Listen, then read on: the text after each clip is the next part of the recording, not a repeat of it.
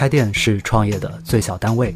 这档播客专注于给普通人提供低风险的创业选择，给实体店从业者提供切实有效的方法论，给商业地产人提供多元的品牌视角。不追风口，不做颠覆，不一定融资，不寻求暴富，创业也可以低风险高胜率。我是 Y Y，一个开店十年的持续创业者，欢迎来到最小单位。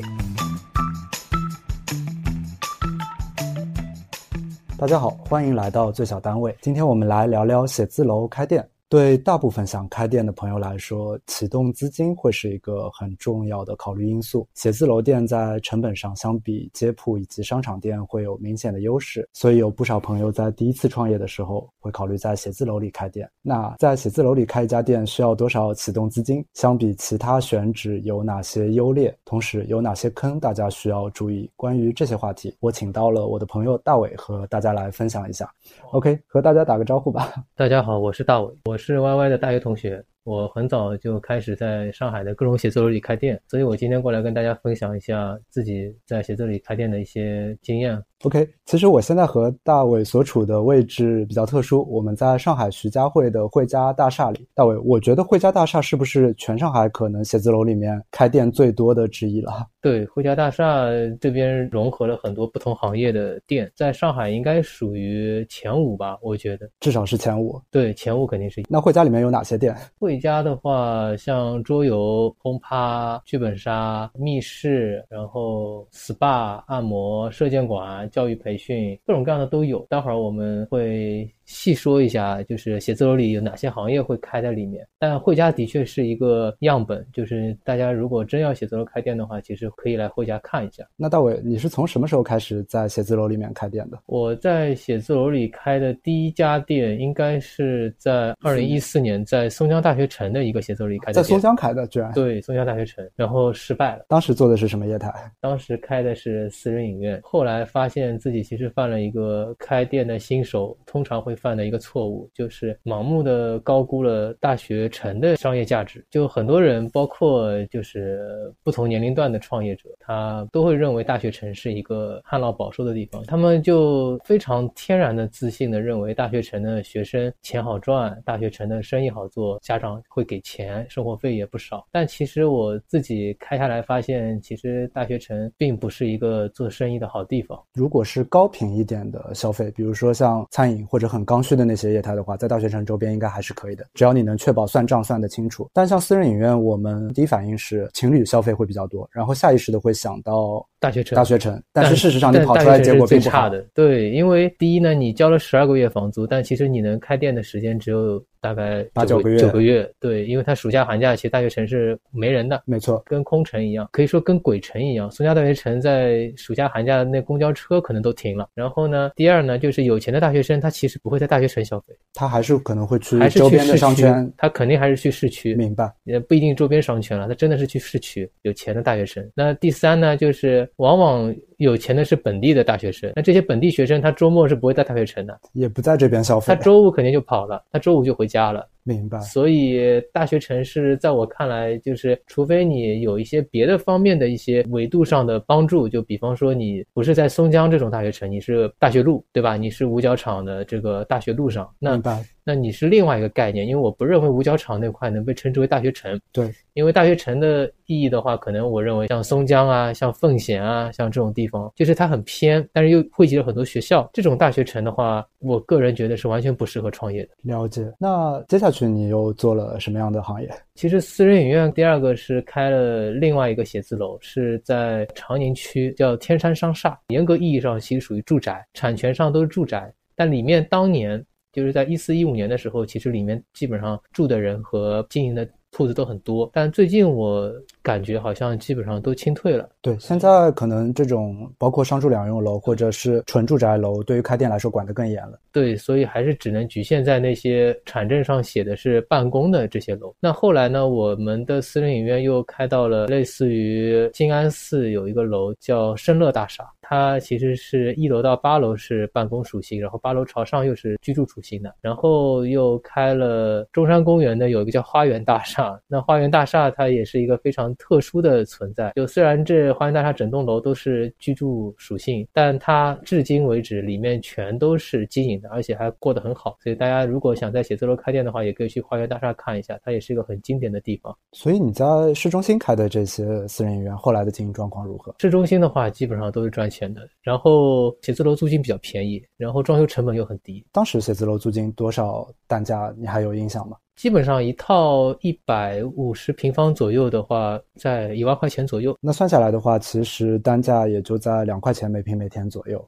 对，很便宜。有些写字楼选的还是居住属性的，它那水电费还是民用的，然后物业费也便宜，所以综合成本就很低。在那个年代，靠这个创业其实是一个比较快速回本的一种方式。就在当时看的话，这样的经营模式还不错，投入可能不是特别的大，回报周期也还可以。对，投入不用很大，因为写字楼装修都是非常非常便宜的装修。没错，写字楼的话，可能用一般的家用空调就可以了，不像商场里面会需要去水冷空调的整个。系统风机盘管会比较贵一些，包括消防也是。对，所以这就是写字楼的一个优缺点。对，但消防可能近几年也会成为写字楼开店里面一个比较大的坑。对，这个我其实遇到过好几波这个写字楼的消防的一个整改。那上海这边比较有名的第一个。我可以举例子的，就是那个有一个楼叫英雄大厦，在天钥桥路靠近万体馆那边。对，在那个新游城对面。那这个英雄大厦曾经是上海最有名的一个密室的集合地，那包括像乌有岛这种大品牌的密室也是从那边起家的。但英雄大厦最后的命运就是在一八年左右有一个联合整治，就把英雄大厦里面所有的这些经营类的业态全部清退掉了。不光是密室，所有的经营类业态都不能做了吗？对，但主要打的是密室，那这会导致很多密室投资的老板血本无归嘛。除了那些头部的，他们已经开了很多分店，而且他们走正规化了，慢慢会往商场走。但有很多别的一些小的密室老板，其实是冲着这个风水宝地来的，那么他们就遇到了很大的一个损失。明白，所以这也给大家提了一个醒，在写字楼开店的话，因为它毕竟是有些不合规的地方，所以虽然成本低，但可能你会面临一些在正规经营场所不会碰到的风险。呃，对，在行政这一块，写字楼开店可能它是属于一种比较灰色的地带，就是如果行政机关它要认定你违法，也许它有各种各样的方式可以去认定，因为你的产证上写的是办公，而不是经营，而不是经营，但你做的却是经营，那你又该如何去界定我是经营还是我是办公呢？所以它这个中间的这个界限是很模糊的，所以有的。情况可能哎，这个楼就不允许，但你换个楼可能一点问题都没有，可能就十年下来都不会有人问、有人查。对，因为如果是餐饮这样的店，大家相信很清楚，在写字楼里肯定是不合规的。但比如说有一些是美发、休闲娱乐、丽人类的这些呢，你很难去完全的衡量说它是不是一个偏向于经营性的场所。对，就很难说。就比方说，有的人在写字楼里面开了一家眼镜店，他既可以做线下生意，也可以做线上的生意。那这个执法部门就很难去界定你这个眼镜店到底是全部都做线上的，还是全部都做线下的。对他可能说，我有些顾客到店里来体验一下，这里是我的办公场所。对，就根本就不是经营了，就没办法去罚他的款或者赶他走。对，所以对于不同业态来说，它的风险还是略有区别的。对，但目前上海写字楼里开的店还是很多很多的。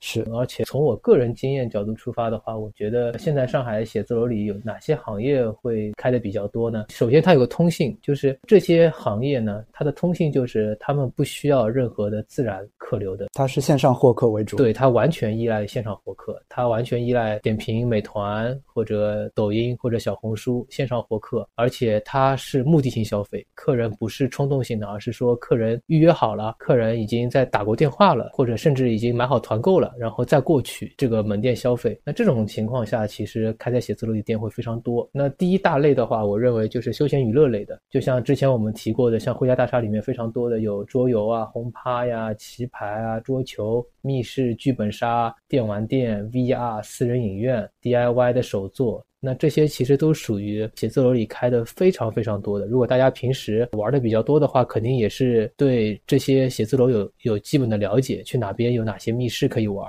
有哪些剧本杀会比较好玩。而且我记得过往很多时候，新奇体验哪一个行业火起来的时候，一般都会从比较小的规模，它可能单店投入也不大，从写字楼起来，然后渐渐的可能有一些跑的比较好的品牌，它会开到商场里面去。OK，那除了休闲娱乐之外，还有哪些行业在写字楼？楼里开店比较多的？其实大家平时接触的比较多的就是教育培训，出国留学，对吧？各种各样的外语培训，英语啊、日语啊，然后围棋、书法、绘画，那这些教育培训不单在商场里有多，而且其实写字楼里也很多。同时的话，之前有一阵子很火很火，就很多大学毕业生都要开的自习室，我认为也是属于写字楼里开的比较多的教育培训的一种。自习室在听友群里面的讨论热度也非常的高，经常隔几个礼拜就会有一个朋友来问自习室开的相关的东西啊。是的，那大伟，你觉得这是一个好的方向吗？这肯定不是一个好的方向。为什么？首先呢，我认为这个行业其实已经密度比较高了，它已经有几个大型的一些头部的。这个品牌出来了。那么其次呢，自习室本身我不认为是一个特别好的生意，因为它的这个客单价也不高，你其实就是一个空间的贩卖，跟 WeWork 也没什么特别大区别，就是个二房东，就是个二房东。而且你的获客成本又很高，你要通过各种方式把人家给吸引过来，但人家在你这边学了一段时间，他考出证来，估计他也不来了。你要去获客下一组人，所以我认为自习室不是一个能。特别轻松挣到钱的一个行业，明白。那除了教育培训之外呢？大家在印象中写字楼里开的非常多的，还有一个就是体育健身，对吧？它有各种各样的私教的一些工作室会开在写字楼里面，健身房啊、瑜伽、普拉提、射箭、拳击馆、泰拳，那这些可能写字楼里也特别多。偏私教的、偏小众一些的，对，他可能没有办法去支撑一家大店，所以就会在写字楼里面开一个个人的工作室。对的，一般都是这种性质。你写字楼里不可能有游泳馆嘛？所以游泳馆这种大型的健身房肯定还是沿街或者商场比较多。对，最近还有一个概念比较火，叫一人一馆。就比如说有些普拉提馆，可能就是他的老师本身在网上就有一些影响力，然后只有他自己在这个馆里面授课。对，像这样的话，他肯定是需要的面积也不大。对，唯一合适开店的选址就是写字楼里了。那除了上面讲到的休闲娱乐、教育培训和体育健身之外呢，写字楼里还有一个王牌的队伍叫按摩推拿。对，上海有一家很火的叫小确幸，小确幸，它的连锁规模开得非常大，对，很赚。就它的商业模式也是特别特别的讨巧，我觉得老板还是蛮聪明的。那么按摩推拿里面有足疗、按摩、SPA、采耳，那这些其实也是在上海的写字楼里面开了很多。后面一个分类呢，就是美容美发了。那大家就是耳熟能详的这个潘多拉，也是一直开写字楼，从写字楼。开出来的，那么有皮肤美容啊、美甲美睫啊、减肥瘦身、理发店、纹身、脏辫，那这些其实也是以写字楼为主。明白，利人类的其实很多。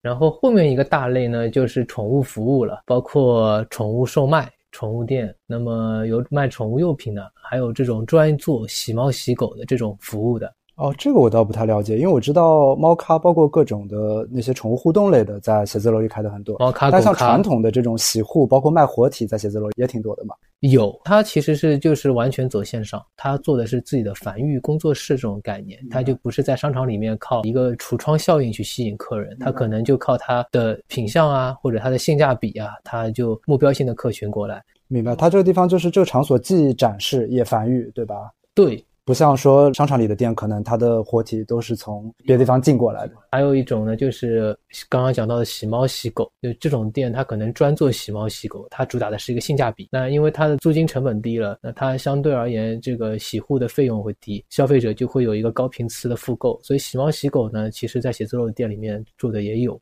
啊，这个我倒是之前的确不知道，因为我感觉好像很多更多的是开在住宅区的街边店会多一些 啊。对，但在上海这边的话，有些核心商区的街边店的价格也是远远高。市中心的街铺非常的贵，对，外围可能会好一些。但是你要知道，市中心也有很多居民区嘛，那这些居民他们也要洗猫洗狗。那他在这个时候的话，他就只能来到写字楼店，可能相对来说成本会低一些。对，而且都是大众点评上或者抖音上或者美团上可以搜到的。没错。然后同时还有一个宠物寄养，就是宠物。旅馆、写字楼里也会有一些，还有一个就是非常传统的一个行业了，就是生活服务类的。生活服务类呢，包括有保姆啊、月嫂啊、育儿嫂啊、相亲婚介所，对吧？还有做证件照、艺术照、婚庆的，那这些其实也是写字楼里的一个主力军。你去每个写字楼里可能都会有。明白。所以前面提到的这些。就像你前面说的，他们有一个共同的共性，就是相对来说，它目的性比较的强。因为目的性强，所以可以在线上去做获客。对，所以可以用相对来说比较便宜的一个租金去在写字楼里开店，可能并不需要大量的自然流量。对，在我看来，其实写字楼它是有两笔租金，一笔租金是你租写字楼的房租，那另外一笔租金呢，就是你在线上获客的一个租金，你给大众点评和美团。交的这个推广费，然后你在小红书或者你在抖音上的一个推广成本，你不管是老板自己的个人的 IP，还是花钱做推广，其实都要投入很大的时间精力，这一块就是第二部分的房租了。没错，这点我非常同意。因为在写字楼开店，特别是在一二线城市的话，美团和大众点评其实是非常重要的核心来源。甚至对于我所知的很多门店来说，可能他们百分之八十以上的新客都会来自于美团和大众点评。然后你会需要去开推广推广通，对，不光是开一个旺铺宝，就是可以上团购就可以了。否则的话，你应该是拿不到太多的流量的。对你得要花钱。这里我要给不是特别了解美团点评的听友们说一下推广通。推广通的话，它是一个竞价搜索排名，你的出价越高，你可能每次点击需要支付一个费用，就可以把你推在信息流的偏靠前的一个位置。对于很多的线下商家来说，这是非常大的一块开支，因为你的流量获取会。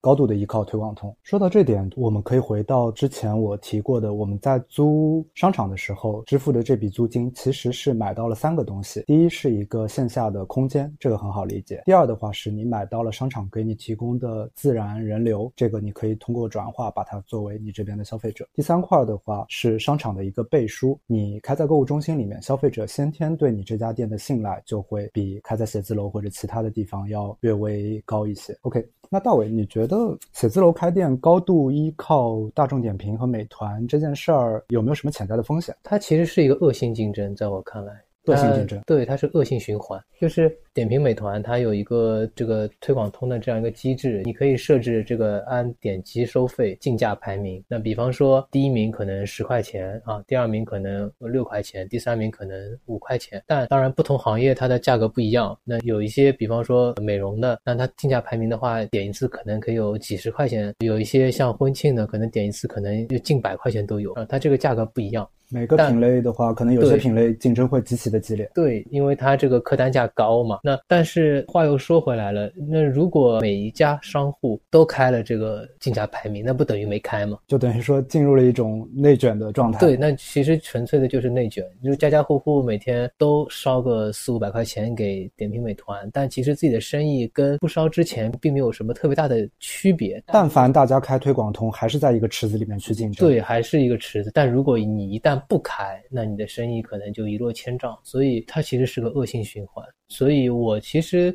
建议不要太过于依赖点评美团。我现在也是试着不去开，我要试着自己去养自己的这个自然客流和站外流量，对自己能够留存一些老客。但对于很多的门店的经营者来说，他如果想要通过非点评美团之外的线上途径去拿到流量的话，不是那么容易的。对我认为，现在其实除了点评美团之外，还有别的。类似于小红书啊、哔哩哔哩啊、抖音啊，那这些其实你可以去做一些尝试，说不定会有一些出乎意料的回报。对，关于小红书获客和其他的这些自媒体呢，其实也有两条路，一条的话是自建内容，就是你自己根据你经营的品类去发一些日常经营的内容，比如说假设你是做猫咖的，你可能可以拍一些猫咪比较有趣的视频之类的。这个相对来说是没有成本的，但是呢，可能对于你经营者的运营内容的能力、网感会有要求。同时呢，像小红书也是可以做对应的投放的。小红书的投放相对于点评来说的话，就有些区别，因为点评大家更多的推广通出现还是在搜索结果里面，消费者其实是带了强力的消费动机的，他点进来的话，他大概率会选一家店进行消费，所以这个可能会很贵。但小红书的除了搜索，你依然可以投之外，也可以去投信息流广告，但信息流广告可能就会是根据一些算法推送到潜在的感兴趣的消费者的途中，所以它的单价会低，但是呢，它的精准性可能不如点评高。但我自己和一些经营者聊下来的话，如果你相对来说客单价比较高的话，其实你是能够承担这样子的成本的。我自己的感受是，点评美团开推广通这个事儿，它效果很显著，但就像打兴奋剂一样，你一停马上就不行了。新店早期的。时候可以投一下推广通，因为早期的时候其实是有对应的新店福利的，你投的效果会特别的好。你得把整一家店的经营评分给跑起来。你这个时候如果说你后台的销售量啊什么做的不错的，其实我知道有一些店他们投的推广通的数量并不多，但是因为他们店的底子好，所以说依然能够在点评区拿到自然流量。但反之的话，自己在站外去尝试拿流量，一定是性价比最高的。但是呢，它相对来说对于老板的要求比较对老板的要求会比较的高。你做得好，就相对于普通的写字楼店有很大的优势。但如果做不好的话，可能一点效果都没有。对，很多老板都尝试过小红书，但成功的又有几个呢？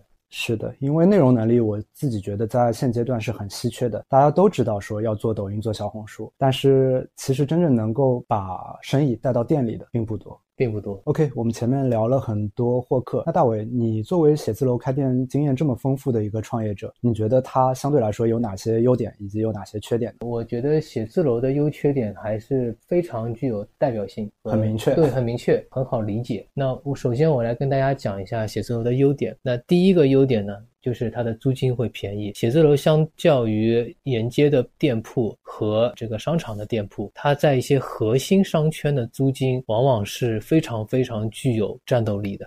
没错，对，打比方以这个徐家汇的这个汇家大厦为例，你会发现汇家大厦旁边就是美罗城，然后呢，美罗城再往对面呢就是港汇。你想在这个地方借商铺，它的单价可能是要在二十几块钱朝上了。然后你要在这边借一个街铺，那你首先租金也很贵，同时你可能还会面临有转让费。对，它这种核心地段的街铺肯定是有转让费的。然后写字楼的话，它租金会便宜的，相对来说会便宜很多。对，而且我觉得在核心地段写字楼相对来说价格的优势可能还没有那么的大，因为周边的某一些不太好的商场，它的租金可能还会低一些。但是据我了解，在二三线城市，很多地方的写字楼租金和商铺的价格的差值会来得更加的大。是的，所以这就是我们说到的写字楼的第一个优点，它的租金。会便宜。那写字楼第二个优点，我认为就是它的装修成本比较低。那为什么装修成本会比较低呢？首先，写字楼装修呢是一个比较随意的事情，就你不用像商场装修一样，你需要提交一整套的装修的这个效果图啊、方案啊，然后图纸啊给到商场。可能写字楼的物业他要求的就简单的一个隔断图和一个电路图，所以你这一块你不需要，你省去了很多这种。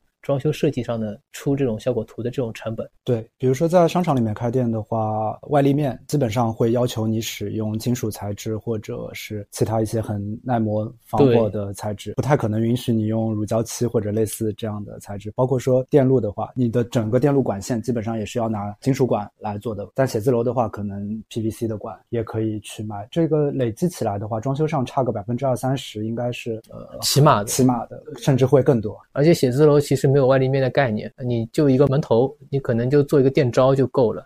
那一个外立面，我觉得就能省下起码百分之十了。是的，对，这就是一个写字楼的第二个优点，就是它这个装修成本啊非常低。如果这个老板他自己动手能力比较强的话，他甚至不用装修成本，就不用找施工队，你就自己 DIY 一下。对你拿到的房子。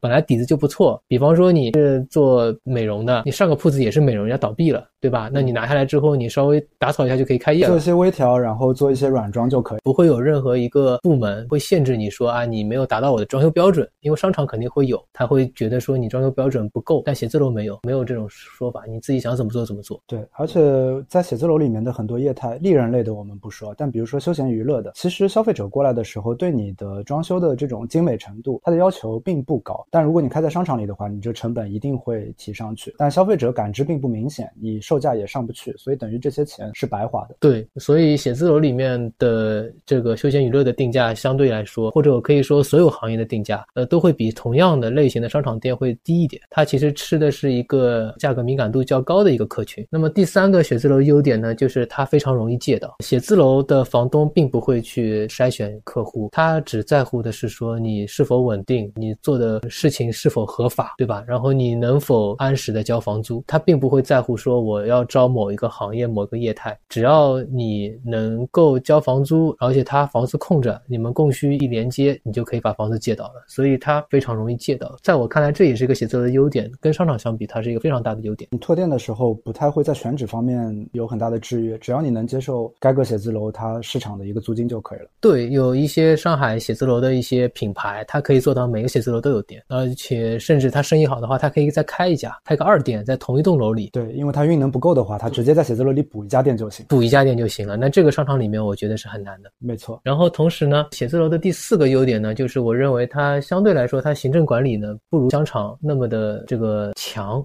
它会比较弱一点，就会有一些灰色地带的东西呢。它这个商业逻辑在商场里行不通的时候呢，在写字楼里可以行得通。比如说，比如说有一些不太合规的医美，那它这个行政监管是很难的，因为商场的话。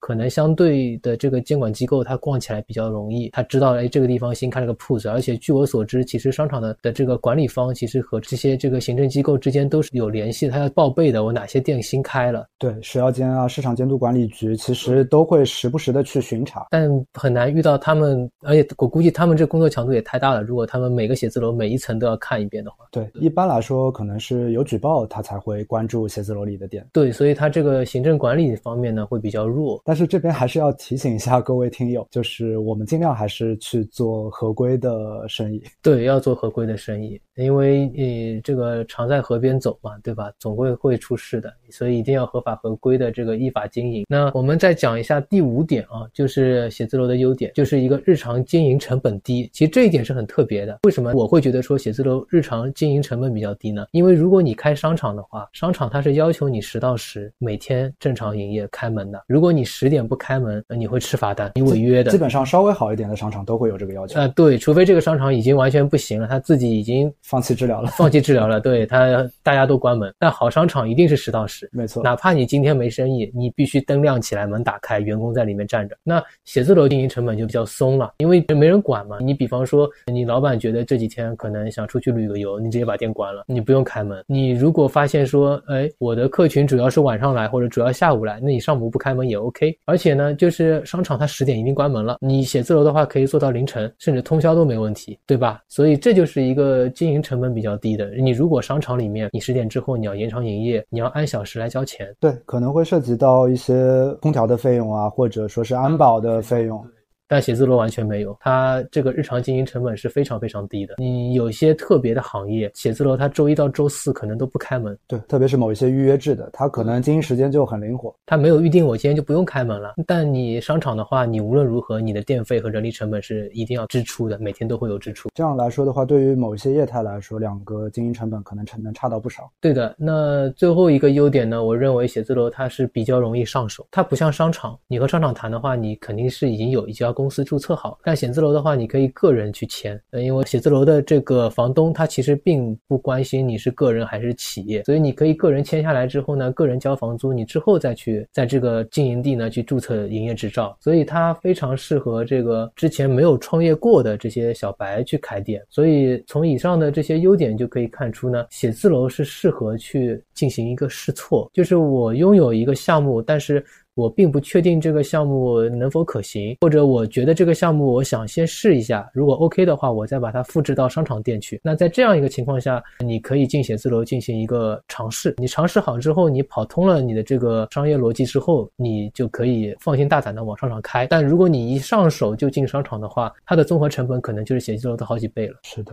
我听下来的话，大伟前面介绍的这些优点，基本上还是集中在成本低这一项。所以我这里想和大家着重提醒一下，也有些听友在咨询我的时候会提到说他想在写字楼里开店，但是呢，成本整体可能面积也会比较的大，包括他想装修也做得比较好。那在这样的情况下，其实你就丧失了写字楼开店最大的优势，就是成本低，可以一个相对来说比较低的风险去试错。对，因为我认为创业者最大的一个呃误区，包括我也会犯的错。错误就是想当然认为这个生意是可行的，然后一腔热血去开。我认为不用把什么事情都做到就是一步到位。你如果觉得这生意好做的话，你先找一家低成本的小店去试一下这个模型，这个模型 OK 了，你再开大的。没错，千万不要憋大招，或者一上来就把你所有的资金都压上去。对，因为很多时候我感受到第一次创业的人，他们很期望在每一个环节都做到很好，但这往往意味着你是要投资金下去。但这些钱投下去了，带来的用户体验的提升，是否能让消费者感知到？消费者感知到以后，是否愿意为他付出更高的溢价，或者说有更大的概率选择你这家店，其实都是未知的。所以我觉得大家在投钱的时候，应该还是要找到一个平衡点啊，找到一个相对来说可以达到不错的用户体验的一个投资的额度，但同时也不要再往上去冒得太高了，否则的话，多花出来的这些钱真的不一定能回来。OK，那我们写字楼的优点已经聊了很多，接下来我们聊聊缺点吧。好的，其实写字楼缺点呢也是非常的明显。第一个缺点就是得房率低，写字楼的得房率其实是在所有的房子的类型中是最低的，它的得房率可能只有百分之五十到百分之七十的样子。对，差不多应该是落在这个区间。对，其实你如果去商场签的话，虽然看上去商场的这个单价会比较贵，但其实商场跟你聊的是实际面积。对，基本上商场的话，百分之九十的和你聊的都是实际的使用面积，不带任何的公摊的，所以你这个租金单价其实要做一个折算。对，写字楼虽然看上去单价便宜，但其实它的得房率很低。你除一个零点六，除以零点七的以后的话，算下来的话也多了不少。是的，它得房率很低，那这个就是一个写字楼非常大的一个缺点。同时呢，它有第二个缺点，我认为也是所有想要写字楼开店的人非常注意的，就是你的房东的属性。商场的房东呢比较统一，它不会那么的复杂，但写字楼什么房东都有，它会有这个大房东，它会有二房东，那么大房东又会分很多很多不同的房东，有政府的，有国企的，有私企的，有个人的，有宗教的，那什么样的房东都有。那在这个当中呢，你就会遇到很多，并不是你经营上的问题，就完全是节外生枝的问题。所以这个是写字楼需要尤为注意的。在房东选你的同时呢，你也要选房东。大卫，你在选房东上面有踩过什么坑吗？讲到房东呢，我就展开说一下。根据我自己的经验呢，我遇到的房东可以分成两种，一种是大房东，一种是二房东。那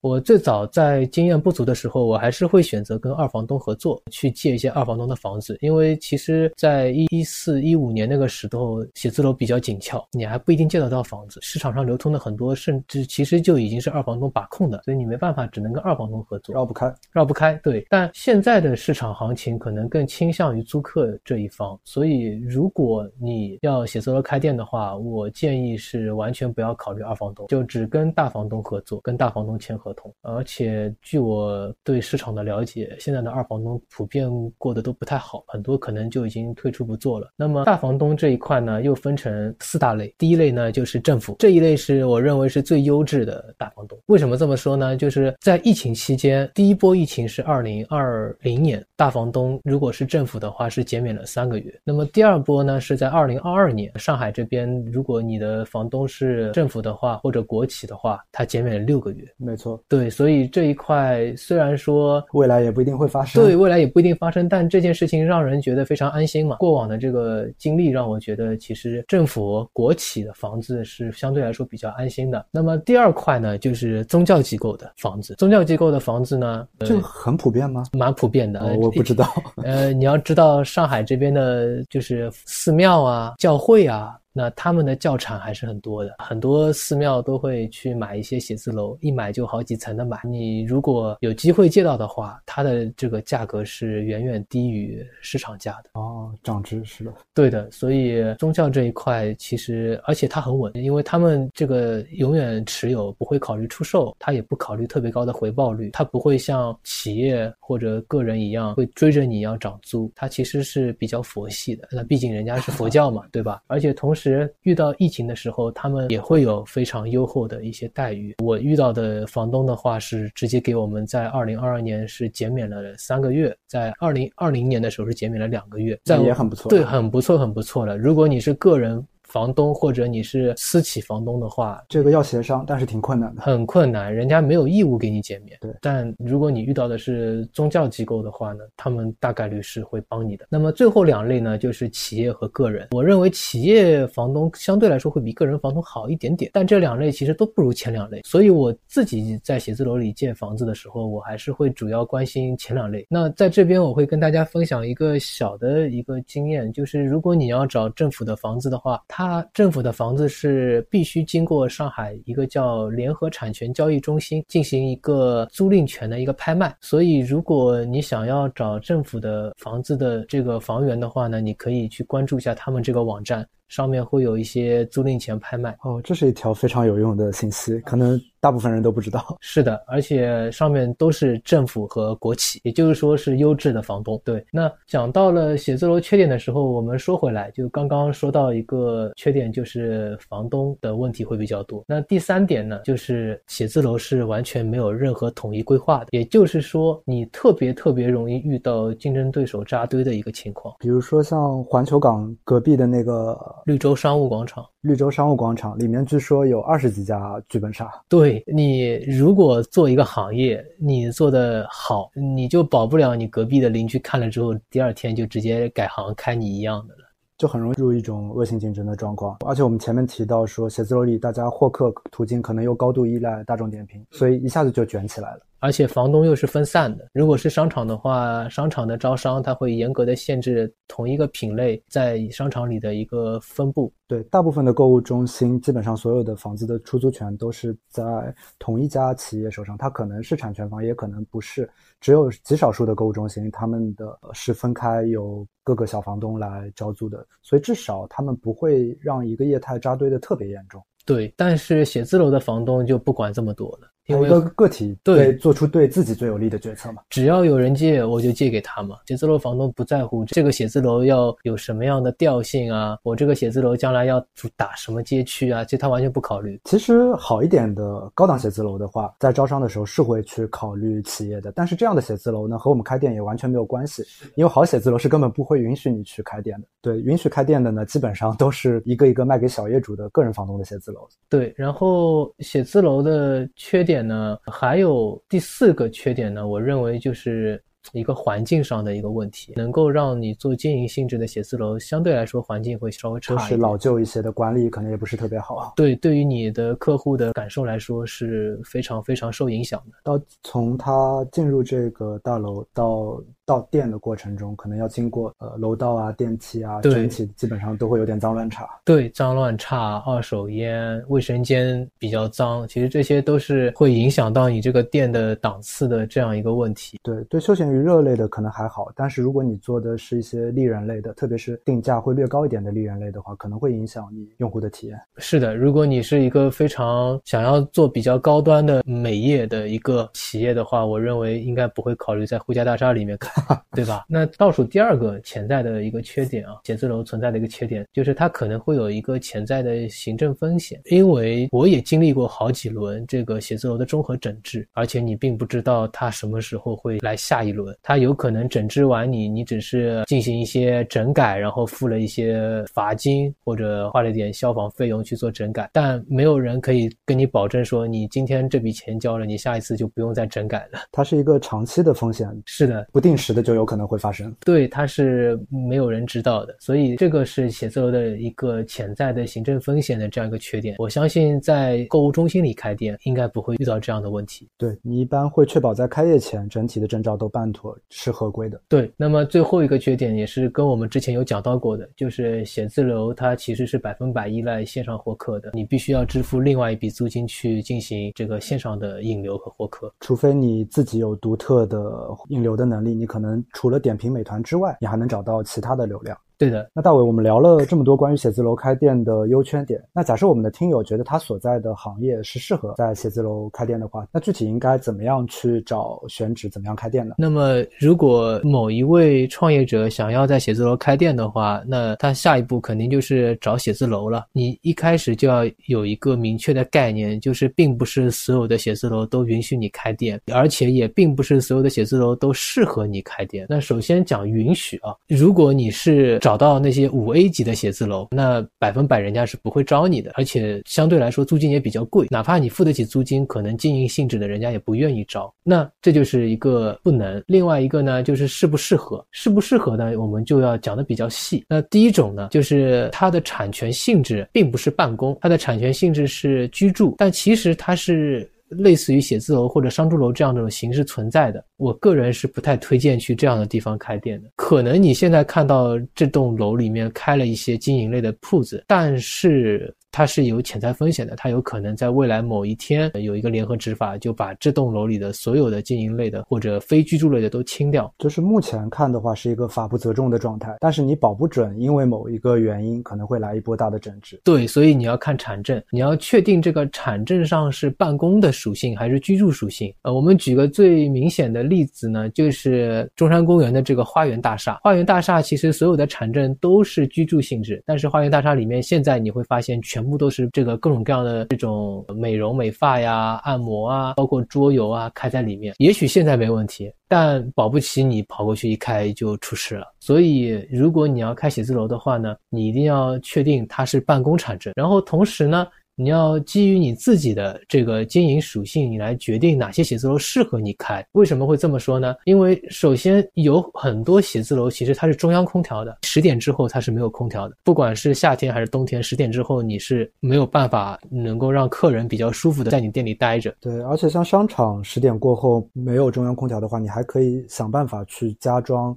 VRV 的外机，写字楼的话，因为是玻璃幕墙，你想加装都会比商场更困难。对，它没有空调外机的这个位置可以让你加装。然后同时呢，写字楼它周六周日啊，如果是中央空调的话，它周六周日一定是不开的哦，完全不开。对，它完全不开，因为它写字楼嘛，它办公嘛，它认定你周末就休息了。所以如果是中央空调的写字楼的话，你一定要问清楚这个中央空调该怎么样操作。它如果周六周日不开的话，应该怎么办？第二个呢，就是独立卫生间，有很多写字楼其实不是独立。卫生间，但是有的一些业态是需要独立卫生间的，有的业态就比方说美发的，比方说美容的，啊，比方说健身房的，还需要上下水。对，它要上下水，它要能洗澡，有独立卫生间。但是如果你去那种一层楼就一两个卫生间的那种写字楼的话，你没法做。对你上下水也接不了。对，那这种写字楼它能做什么？它能做教育培训，对吧？它能做密室，但是它做不了之前我提到那些行业。那同时呢，最好的写字楼肯定是它有独立的空调外机位的。所以你自己去找房子的时候，你可以观察一下它这个大楼的外观啊，它是否有空调外机的这个机位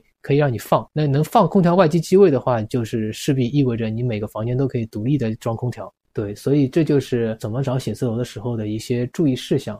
OK，那我们已经讨论了什么样的写字楼会适合来开店，那具体应该怎么找呢？找写字楼的话呢，首先你要先选商圈，再选楼。你要先确定呢，你想要进哪一些商圈。而这些商圈里面呢，你可以选择那些经营类开的比较多的楼，因为只要这个楼里面各种各样的经营业态都开的话，那势必意味着你开的这个成功概率比较大，不会碰到一些场外因素来影响你，不会碰到物业不允许你经营啊，或者一些别的因素。然后同时找的话呢，其实第一种当然是最传统的，就是找中介嘛。那中介带看的话，有很多这种专做写字楼中介的。那他的这个中介费呢，其实是房东出的。至少目前就之前我接触的经验是，房东来出这个中介费。但虽然说房东出中介费，但其实羊毛出在羊身上嘛，这个一个月中介费最后也是房客承担的。所以如果你有机会可以直接跟房东对话的话呢，你势必可以。要一个比较低的租金，然后同时可能会要一个比较长的免租期。他原本中介公司带过来的，他的标准是给你半个月免租，那你自己找过去的，他可能就给你一个月了，那多你十五天，然后租金可以给你稍微降一点。然后同时呢，怎么样可以直接找到房东呢？那有以下几个窍门可以来供大家介绍。那第一种呢，就是找这个物业物管。物业管理的这个办公室，那每个写字楼都会有一个物业公司的一个管理办公室，你直接上门就去问，你说，哎，我想借写字楼。那这个时候呢，物业管理办公室呢又分两种。一种是他自己兼做二房东的，据我了解，很多物管他是物业管理公司，他是自己兼做二房东，那他直接就可以给你报价了，他直接可以带你带看了，那你中间也是跳过了这个中介的环节嘛，你可以跟他直接聊，可能要一些优惠啊，什么都比较方便。那第二种呢，物业他并不做二房东，但物业不做二房东呢？物业他肯定是非常明确的了解这栋楼里哪些房子空出来了，哪些房东在出租的，所以你也可以通过这种社交方式啊，去寻找一些对你有用的信息。然后最后一个比较关键呢，就是我觉得你还是要找这个楼里面已经在开店的老板聊一下，你要进行一些陌生拜访。去找这些老板讲一下自己为什么来，也想要问哪些事情，可能会遇到一些比较好心的老板，会跟你分享一些这些写字楼里面的坑，对经营的坑，他遇到哪些问题，或者他会跟你说，哎，我的房东不错，然后他在哪一层可能还有空的房子，我帮你问一下。其实很多机会其实就是信息嘛，你这个信息如果足够全面的话，你就比较容易获胜。所以。也不要把所有的宝都压在中介身上，与其对，与其说让中介帮你推房子，不如自己多跑跑。因为你要知道，其实中介可能只有一半的话是真话嘛，但有另外一半的话其实都是假话。OK，大伟，我们聊了这么多写字楼开店的干货，你自己开店的经历我们还没聊完。我记得你做完私人影院之后是做了猫咖这个品类，对吧？哦，对的，我其实属于非常非常早开猫咖的那一批。当时是几几年？当时应该是二零一六年，一六年那个时候，猫咖这个业态刚刚兴起。其实那个时候，猫咖业态也没有兴起。那个时候，上海的猫咖还是那种二三十块钱喝一杯咖啡就可以随便撸猫的那种类似的家庭式作坊的猫咖，都是非常小型的，也没几家。啊，对的，上海我记得那个时候可能全上海就四五家。比较有印象的，我记得有一个叫 Cat Eye。是开在南京西路的那个写字楼里的。然后我是去日本旅游的时候看到了日本的一个猫咖品牌嘛，那么他们的这个猫咖模模式是按这个入场券收费的，而不是像上海这样是按咖啡来收费的。那传统的猫咖其实真的就是咖啡厅，它只不过是有几只猫，它的一个盈利点是咖啡和点心。但是日本的猫咖的话，它就是摒弃了这些餐饮这部分，它主要的就是撸猫。它是收门票的，所以我在日本旅游完之后，我觉得这个模式是值得去借鉴的，所以进行了一些微创新，在静安寺这边是开了第一家猫咖。那开出来之后就非常非常火，因为可能这种模式之前国内没有嘛，就是有那么多猫的同时呢，就收门票啊，不是说喝咖啡，主要还是以撸猫为主。那对于消费者来说，其他的那些猫咖可能三十块钱买一杯饮料，你这边门票还会略贵一点。那消费者选择你们这样的模式，它体验上有什么不同？呃，第一呢，就是你店铺的装修肯定会好很多哦，你整个装修的风格会更符合猫咖的这个调性。然后第二呢，就是你猫的品种会选的比较齐全，你不同的品种的猫都有，然后让客人觉得就是说，嗯，到这边来是同一时间可以撸到所有品类的猫，而。之前我在开猫咖之前，上海现在还有的这个猫咖，它其实很多都是这种呃流浪猫或者普通的这个田园猫的这种猫咖，就是说全品类的猫咖其实还是比较少。明白，就等于说他们店里有猫只是一个加分项，没有把它作为主要的经营项目来做。对对，它还是以咖啡加猫的这个。所以你这边从猫的比如说品种啊、丰富程度啊，就会远超过他们，所以就一下子爆了。对，数量也比他们高很多，所以一下子就是猫咖这个生意就火起来了。当时你第一家店投了多少钱？当时第一家店的话，大概在三十万左右。三十万左右，多长时间回本？估计一个半月就回本。一个半月就回本，这么夸张？所以单月的盈利能做到二十万？对，单月盈利能做二十万，我这太吓人了。所有客人都站在这个楼梯的楼道里面排队等着进来，就给周边的邻居带来了很多的困惑。因为周边那个深乐大厦那栋楼，其实我们是开在十七楼，十七楼周边都是住户，都是居住的。嗯啊，所以大家就就觉得这这好夸张，为什么楼道里全是人？那有没有比如说邻居投诉的？呃，倒也没有，因为那栋楼其实当时还是有很多经营类的。但是现在的话，其实它八楼以上其实已经进行了一部分的清退。明白。OK，那第一家店跑得这么好，接下去应该就是扩张了。对，接下去在上海的另外三个位置开了猫咖，但其实很不幸的就是开到第三家和第四家的时候，其实就已经在亏损了。因为当时猫咖这个业务火起来之后，开的人特别特别多。你说的第三家店、第四家店亏损，是指他们开出来就单月亏吗？不是。而是说回本很慢，回本非常慢，甚至回不了本，对吗？对，然后月均营业额就全部降下来了。就是你一个新兴行业的一个创新，势必会带来短暂的一段时间超出这个市场均值的利润回报，但是过段时间之后，它这个市场这个利润利润率还是会回归到这个。随着玩家进入了以后，可能需求不一定在增加，但是供给增加的很多。第一是供给增加很多，第二呢就是。开的店越多，越让外面的这些围观的人觉得这个行业很火爆。他可能没有关注到说，哎，每家店的生意已经不如最火的那个时候。对，他但是想这么多人开，一定是赚钱的。对，其实这个温度的传导是有一个非常大的滞后性。明白。就是当我们在行业里面开的人明确的知道开任何一家猫咖都不可能再挣钱的时候，还有一堆人蜂拥着是要去开猫咖，所以它是有一个滞后性的。那你后来这些猫咖的长期的经营状况如何？现在关的只剩一家店，只剩一家了。因为我知道徐家汇这家还开着。呃，是的，所以大家有兴趣可以来玩。是因为徐家汇整体商圈体量比较大，所以需求会大一些吗？也不是，而是因为我们这家猫咖的属性其实不是一个传统的猫咖，它更像一个猫咖和休闲娱乐的一些业态的一个结合体。我们在猫咖里面是配了很多 Switch 和电视机，同时的话，我们也有很多很多不同的桌游可以供大家玩。来我们这边撸猫的客人的话呢，他们如果是三五成群或者两个人，他们也会一起玩桌游，所以它更像一个聚会的一个线下的一个聚会场所，而不是单。纯只是奔着猫过来，明白？这样子可能消费者复购的频率，或者说他选择来你这边游玩的这个动机会更多元一点。对你如果单纯靠猫咖撸猫的门票赚钱的话，是在商业上是很难走通的。我们这个猫咖为什么现在唯一开着的原因，并不是因为它赚钱，而是因为之前这四家店的猫都并到了一起。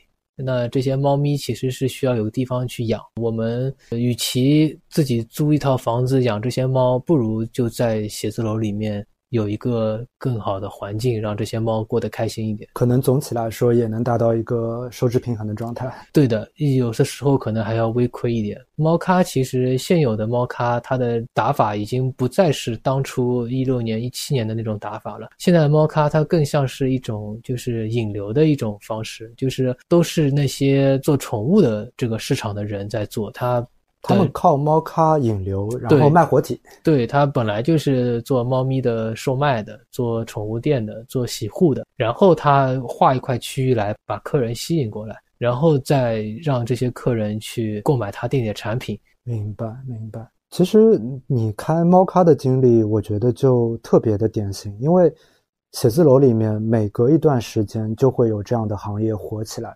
最早的可能是桌游。然后大家一窝蜂的开开的话，可能最早进入这个行业的人赚到钱了，但是往后的那些的话，就面临着一种恶性竞争状态。然后桌游之后的话是密室，密室和猫咖可能是差不多同一时间的。早期的那些密室也很简陋，就是可能十几平的一个房间就能够玩了。我知道当初他们是很赚钱的，但密室现在卷成什么样，大家可能只要去玩过的也都知道。如果往近几年说的话，就是剧本杀。其实你会发现这是一个轮回，基本上没有任何的能够例外的情况，往往是一个新鲜的业态可能火了，然后有很多消费者会去尝鲜性的体验，在头两年的时间里面赚得很好，但是因为它火了，所以有很多的经营者入局，在写字楼里面开店成本也不高嘛，可能小一点的店十几万就开出来了，大一点的店最多也就是二三十万，所以玩家会很多，然后玩家进来了以后。他们大量的去烧推广通，你的用户的需求在下降，同时呢，你的经营成本、获客成本又在往上涨，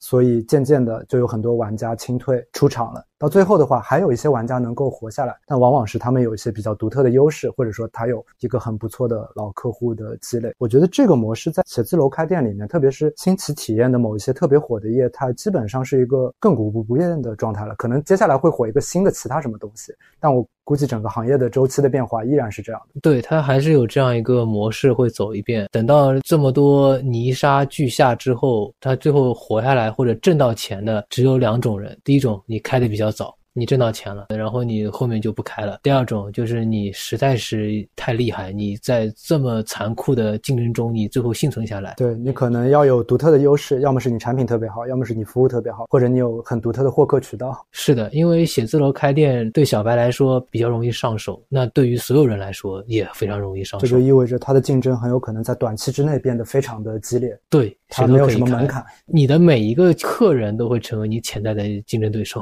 啊，我觉得这句话很有道理。对你这个并不是在每个行业都通行的。对，但是在我们写字楼里开店的这个行业里面，你会遇到这样的一个问题。没错，而且像我们，因为看了太多了，知道这个行业发展趋势是这样的。但很多人他们可能会用一种静态的眼光来看这个行业。哦，现在你这一家店这样的成本很赚钱，那我好像算一算账，我也能开，我也能开。但是他无法预计到。可能短期之内热度过了，需求在下降，然后开店的人越来越多，整个环境可能过半年就和当年完全不一样了。对，因为你开店是有一个时间差的，你想开店到你这家店完全开起来，中间起码有三个月到半年的时间。对，那到那个时候，其实市场已经不再是你想开店的时候做决策的那个时候的样子了。哎，所以大伟，那我们聊了这么多写字楼开店，包括也说了很多新奇体验类的他们的生命周期的一个演变。你觉得，如果我们的听友想想在写字楼，里面开店的话，你会觉得什么样的行业，或者说它具有怎样的一些素质会比较合适？我认为你不应该去盲目的追某个热，而是你应该是能够自己去发掘一个行业，它还没火，但是你认为它现在做的很不好，你觉得你有足够的能力进行一些微调或者微创新，让这个行业变得更好，或者更让消费者愿意买单，或者受众更大。这样的话，你在写字楼里开店，我觉得胜算是比。比较大的，就是要找到一个相对来说在上升期的行业，而不是它已经火了的。对。不过在判断是否是一个上升期行业的时候，有可能它本来别人做的只是一个小而美的状态，市场上也不一定能够容纳这么多的玩家，所以你得去判断它有没有成为一个偏向于大众的行业的这样潜在的可能性，或者说你的这部分受众，就算它维持一个小众的状态，但你依然可以有一个不错的获客渠道去接触到这个消费者，那可能也是能开的。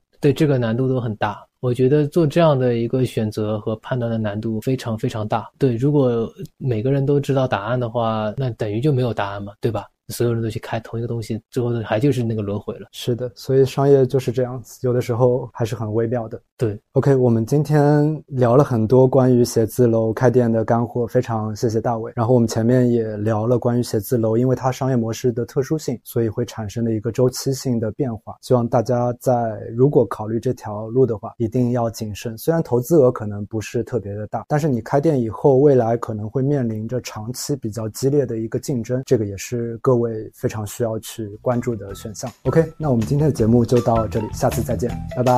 嗯，拜拜。感谢收听本期最小单位。如果内容对你有所帮助，欢迎点击订阅。如果你想创业或者已经在创业，如果你的品牌想入驻购物中心，如果你想加盟或投资一家实体门店，欢迎加我微信帮你避坑。也欢迎加入我们的听友群，我的微信号可以在节目详情或者每期的 show notes 中找到。我们下期再见。